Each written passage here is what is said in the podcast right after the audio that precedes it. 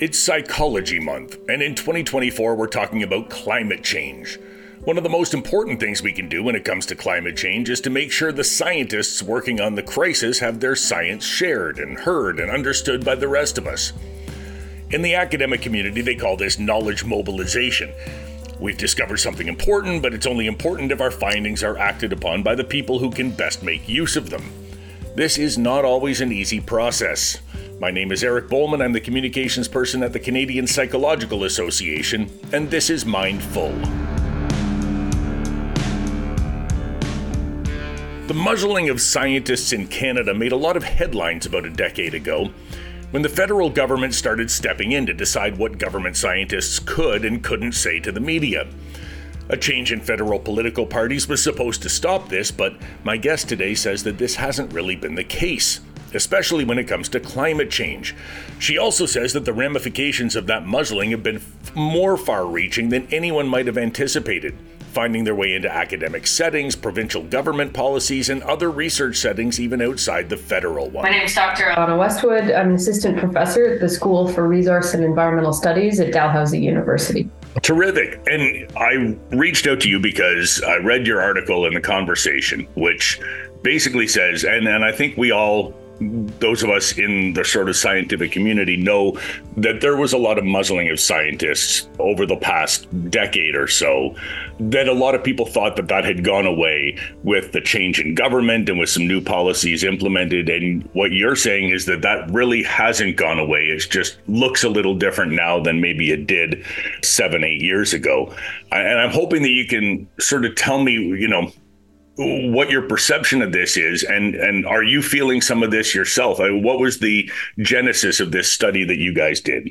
The so-called muzzling of scientists was really well documented during the the Stephen Harper conservative government era. And it was really quite obvious at that time. You know, sort of minders were sent with scientists to tag along with them at conferences and watch what they could and could not say. Journalists were barring from speaking to federal government scientists. Uh, so that was really well documented. There were a couple of surveys. Um, but kind of rumors have persisted. And rumor and anecdote are not science and data.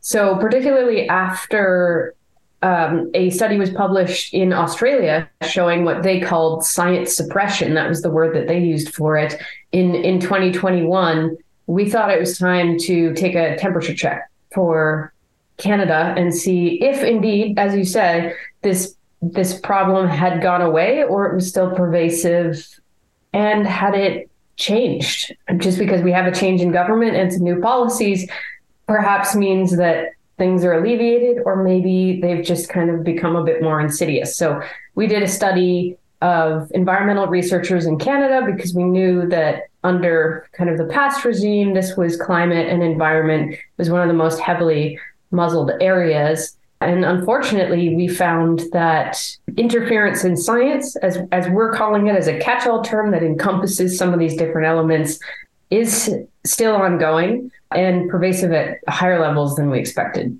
I'm wondering if uh, your study was able to discern some of the reasons for this. I saw that you made a point of saying some of this is governmental, some of it is private sector, public sector, and that it comes from internal mechanisms within the organizations in which the researchers do their research.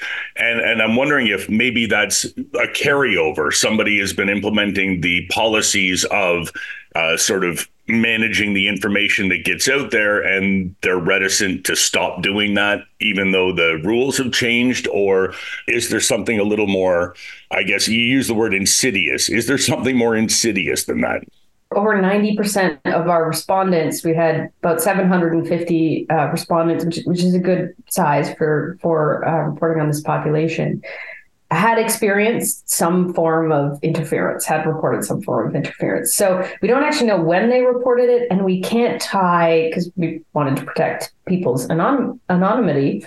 We can't tie you know individuals to what sector whether they're a government scientist or an academic scientist or working for industry or a nonprofit but we did kind of look at all the sources they identified for their interference and we categorized them into two types, as you mentioned. So, one is externally imposed. So that's when their organization is adding restrictions on their ability to conduct or communicate their research. And that could come from workplace policies, that could come from their manager, could come from senior leadership, it could come from communications departments. So we did still find quite a bit of evidence of this externally imposed interference, which is kind of like that muzzling that was reported, you know, a decade ago.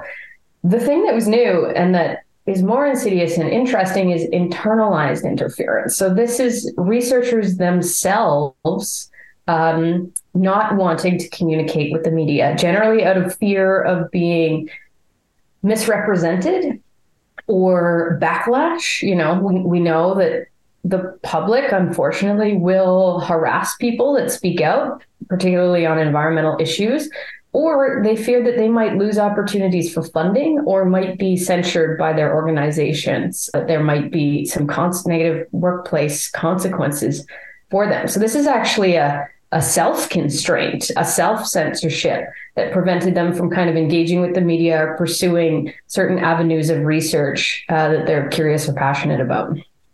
Yeah, I think that's the part that I really wanted to talk about the most because that strikes me as maybe the most dangerous part of this whole thing, right? I mean, we're obviously in a crisis situation. We have to talk about the environment as much as we possibly can because there's you know a crisis is already here and it's just going to get worse. We have to hear from the experts as much as we can but those experts i think you said like 50% said that they were limited the amount of contact they had with media and and you know sharing their research publicly. Well what is research if it doesn't get disseminated right? If there's no knowledge mobilization after you've uh, you've come up with the data.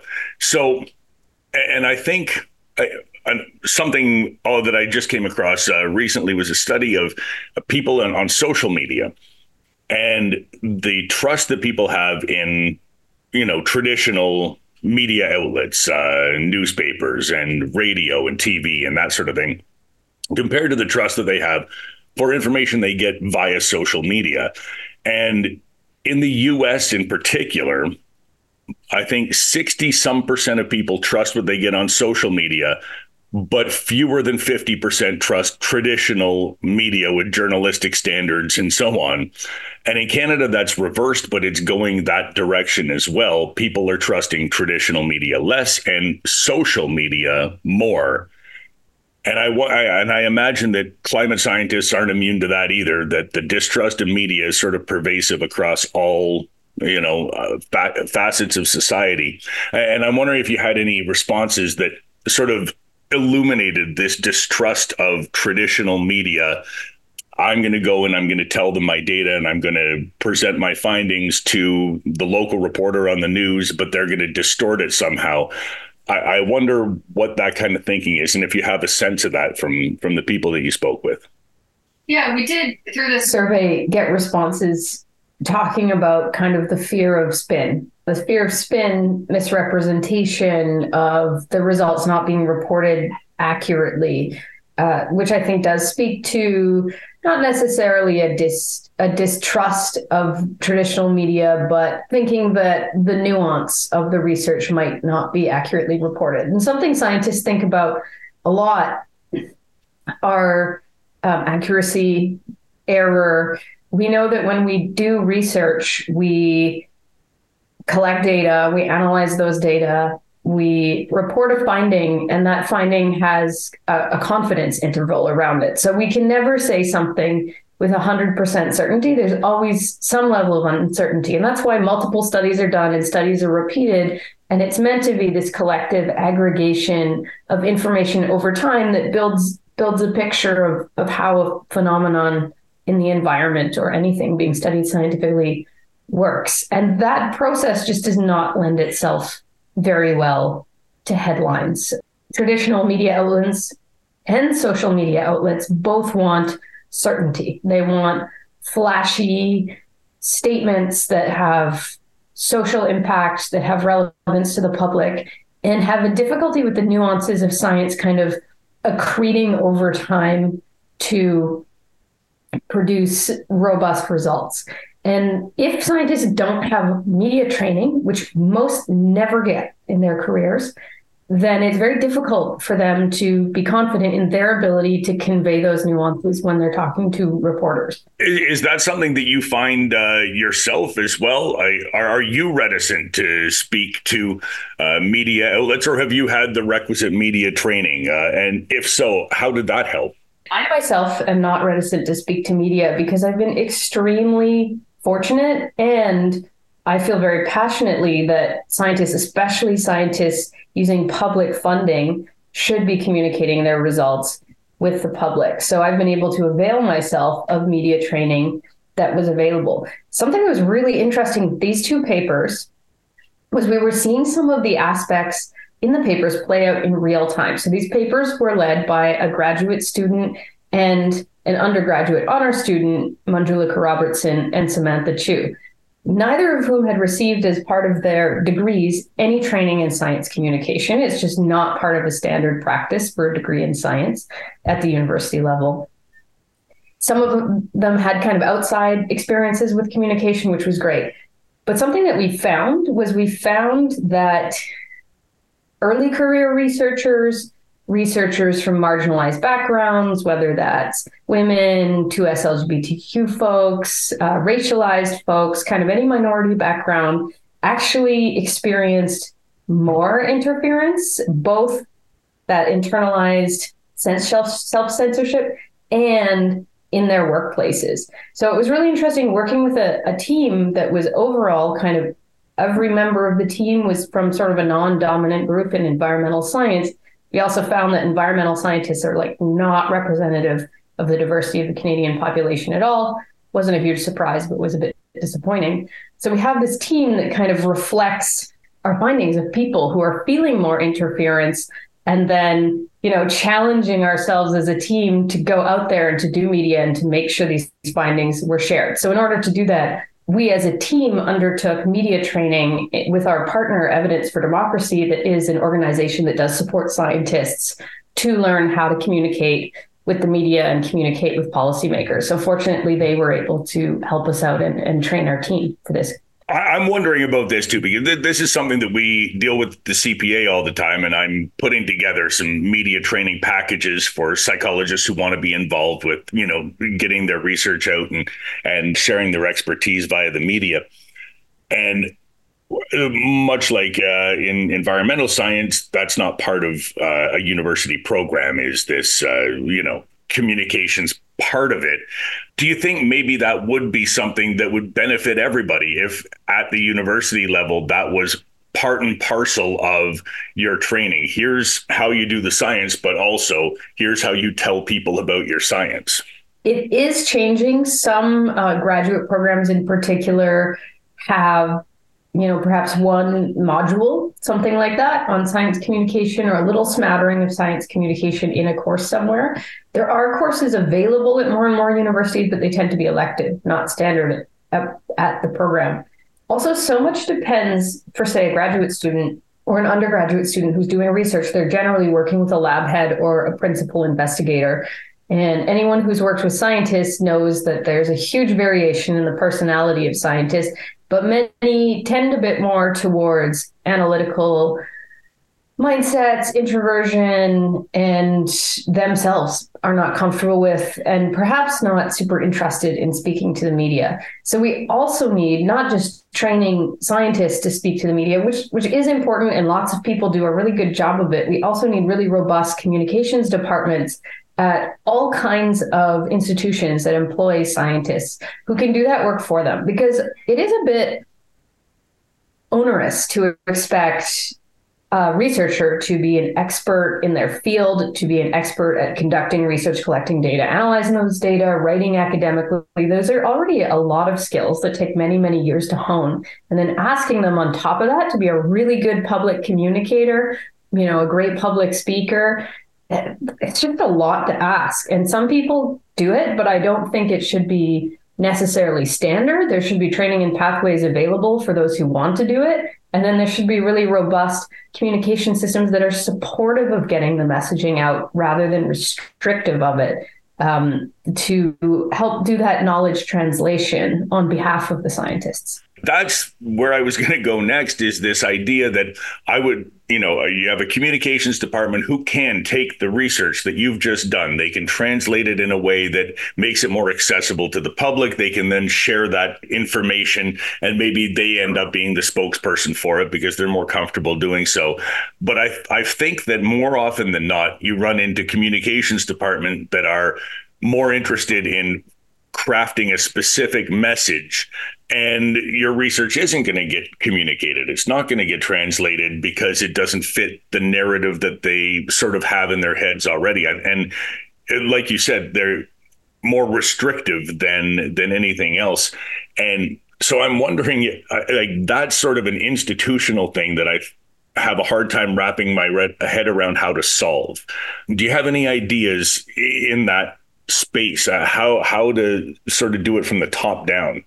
So the federal government they instituted what were called the scientific integrity policies when kind of the Trudeau Liberals took power, opened the office of the chief science advisor, and all the federal departments and agencies adopted these scientific integrity policies that were meant to deal with muzzling and, and solve some of these communications problems. So in our study, we found that of the scientists that were aware of these policies, so probably scientists working in the federal government, over half of them felt that it actually improved things and improved their ability to communicate their research with the public. So I think there are institutional policies that can be put in place, but we need them way beyond just the federal government. We need them in provincial government. We've got lots of um, evidence of kind of interference in science in various provincial governments across the country industry, companies that employ scientists, you know, having strong policies at universities, at, at larger nonprofits, and even smaller nonprofits. And part of that is guaranteeing the right to be a spokesperson or refusal to the researcher. So making sure that any communications product that is written, that is, you know, worked up into a podcast whatever it is that the researcher has final say on whether it's published and whether uh, it needs any alteration before it's published, as well as the right to be the spokesperson for their own research if that's what they want. Uh, and that's really key to make sure that that spin that researchers are afraid of doesn't happen, to make sure that they can look at this message that's been crafted and see if it accurately captures the, the findings.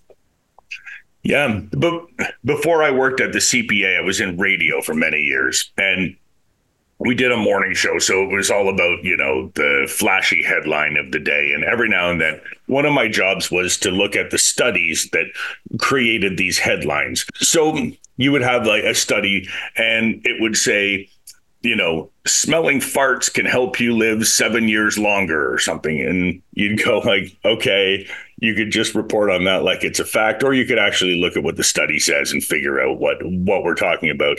And it would be somebody somewhere, not a reporter, but somebody who was, you know, interested in clickbait stuff, a blogger, perhaps something, would look at the study, find a specific chemical in that study, link that chemical to, oh, that's what comes out in farts, and then make this incredible leap of a claim and then that would end up becoming the headline right? I think that's a lot of the time what people see scientists certainly see and i can imagine that the scientist who did that study seeing that being the headline that came out of it might have been a little upset about it right? So a lot of that was okay we have to actually pick this apart. But what ends up happening is you just end up not talking about it at all, right? Oh, that sounds like a fun headline. We could talk about that on a radio show, but that's not at all what the study says. So we're just not going to talk about that study. So I, I'm wondering if there's a balance, right, between getting the message out there and having it a little bit different than what you would hope that it that it is versus making sure that absolutely everything in it is accurate. I run into this every now and then. I'll set someone up with an interview, and the interviewers are looking for, you know, specific uh, mental health issue among uh, middle schoolers, children from 12 to 14. And we'll speak with a researcher, and they'll say, Well, my researcher is with children from 11 to 13, so I can't comment on that. That's outside my wheelhouse and you go like okay there's no one else. If not you, then who? Right. And and I think that's one of the messages I try to you know send to our scientists. If there's nobody who's a bigger expert on this subject than you are, and you're not going to do it because it's not exactly your thing, then no one is going to speak to this. And that's something I worry about. Like I said, we found that early career researchers are more afraid of the media. Researchers from minoritized backgrounds who represent a greater proportion of early career researchers are more afraid of the media and for legitimate reasons. We've seen kind of doxing and harassment in online ecosystems, particularly around environment and climate. One of the things that I think we really need to sort out is where our traditional and social media ecosystem is going. So if you look at the traditional media ecosystem and you look at the number of reporters who are assigned to a science or environment beat, it has steadily declined in Canada and worldwide. As far as I'm aware, over the last decade, we've had all these cuts in newsrooms. Reporters are just slammed. They're just trying to grab a grab a story. They don't have time to read the study behind it. So there's kind of this relationship that never gets built where the scientist can trust the reporter to have done their due diligence and then the reporter can trust the scientist to have media training. And neither is true because of limited capacity. So i think as we figure out the role of traditional media, it would be great to return to capacity levels where we have people working on beats where they actually know who are the experts, what are the experts doing, building relationships with those experts. Because I think part of it is trust. For some of the work we do in my lab, you know, I know I have relationships with a few reporters that I trust, and I know that they're they're real pros. They've been working on environment for decades in some cases, and they're going to go read my papers. And then when we talk, they're going to challenge me. They're going to challenge me on the sample size or the method that we used to collect the data. And that's great because it means they have the expertise to tease out the nuances, but that's really rare. That's less, that's a small handful of people in Canada who have the time and expertise from the journalism side. So I think we kind of need to build that capacity on the side of the scientists to feel empowered and protected in their workplaces. That's a big one to talk to the media so that they're not afraid of kind of consequences for their jobs. But we also need to give traditional media reporters the time to do to do a good job of it, which they just don't have. Yeah, I, that's something that I think is uh, certainly beyond uh, our capacity at the moment because yeah as you said it certainly has decreased over the last decade 20 years even the last 5 years and it's not just science it's you know there's also the business reporters they've declined every reporter in every field has declined there's fewer and fewer here in ottawa we just lost an entire news organization everyone was everyone's gone there's no news anymore on the radio right it's uh just shrinking and shrinking. And what's sad is that it seems like social media is filling the void. People who style themselves as reporters, but really have an agenda to push and that, you know, spread more disinformation than anybody else. You know, you're talking about some of the backlash that people receive, and certainly in, in environmental studies, it's one of the big areas in which people face this backlash because there is this concerted effort to use social media to sort of weaponize all these kind of outliers into silencing people who say things that just don't fit with what where they want the world to go i guess but it's such a small number of people when you actually look at it in in the aggregate it's a tiny tiny group of they're just so loud and so vicious that it is frightening people into silence and uh, you said that LGBTQ people, visible minorities, people with disabilities are feeling more muzzled, both internally and externally. And I think one of the reasons for that might be that they are a much greater target for this sort of vitriol online uh, than others are. Meta's ban on news, this has just gotten worse really quickly. I think it's kind of deteriorated exponentially. I was quite a heavy social media user myself, and I had to remove myself in the last couple of months because there's no legitimate information allowed to be circulated. All that is being circulated are these position or opinion snapshots, you know, memes, stories, short write ups, because actual legitimate journalism is not allowed on these massive platforms that most people are getting most of their news from, which is frightening. And all I see are these kind of position statements from people in political encampments that, by and large, from my understanding of the various kind of political issues that have been flaring up, both of these dug in positions are probably wrong and certainly don't capture the nuance of what's happening. So I actually had to just remove myself because I found it too upsetting every day to look at that and be exposed to that is you know the first thing I do when I wake up and scroll on my phone. So I've actually returned to traditional media and sort of once a day, once every second day, there's a couple of sources that I trust that I know have journalistic standards.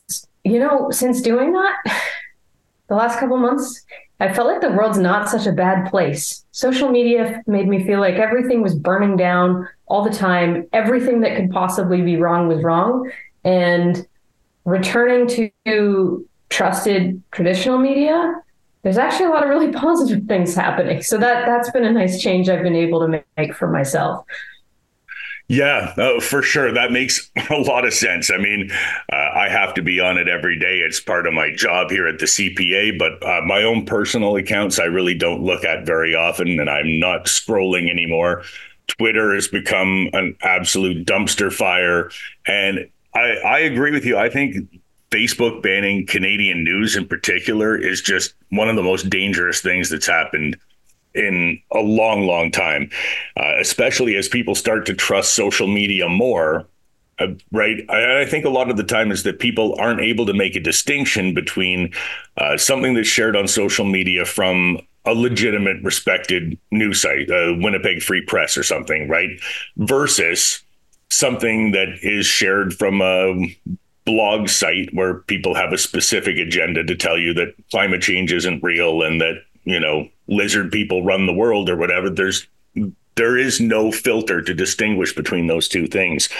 So those are the sites that are now making themselves look like news but not news that are allowed to proliferate right? And, and i think yeah it's super dangerous. Um, you know we were talking about university level training but media literacy needs to start way sooner. I think media literacy yeah. in today's world needs to be a standard part of education curriculums for kids as young as elementary school because they're already seeing it. They're all uh, un- a bit terrifyingly, but a lot of them are already on social media. So they're seeing things and being able to assess where is this coming from? What is the agenda of whomever is sharing this? Um, what is the source? Does the source actually have any accountability? A lot of people I talk to don't don't know what journalistic standards are or that they exist. And of course, so much misinformation has been spread about so-called traditional media. And certainly there's there are lots of traditional media outlets that have a point of view that might be on one side of the political spectrum or another. But if you know that and you understand that and you understand the lens they're coming in with, you can still look at the information and evaluate it and take from it what you will, knowing that that lens is there and being able to separate it from what you're saying is not news, but is really like agenda driven advocacy content, really, not not news. So we just need that education to start so much earlier. And studies have been showing that science literacy in general has been declining over the last 15 years, uh, particularly in the US, but also in Canada. So we kind of need to think about it as a society shoring up some of these fundamentals, because one of the things that is, of course, key to um, an informed electorate who can make decisions about who to vote for, who can hold their representatives to account, is they need to have the tools to know how to inform themselves. And we seem to be losing those every time I see a study in that vein, it it shocks me. I saw one recently, you know, uh, talking to people who are refusing to get the COVID vaccine and that sort of thing, and and the numbers, and you can share the numbers with them. You know, if you are unvaccinated and you get COVID, you have a one in however 250 chance of actually dying. And if you do get the vaccine, you have a 1 in 75,000 chance of developing myocarditis or whatever it is, right? And people don't understand the difference between those numbers. That that the literacy there that and I saw the number was I think people have a hard time wrapping their head around numbers that are larger than 3. And I thought like that's that's something that I think people don't know when they go in to communicate their science. That they, I think we all sort of assume people have a level of knowledge that is closer to ours than it might actually be. And at the same time, you don't want to dumb things down to explain it, right? So, like people are smart enough to grasp the concepts that you're saying, they just might not retain it if it's too scientific, right? And so that's a fine line, I think, in science communication that that isn't explored really uh, very, very often.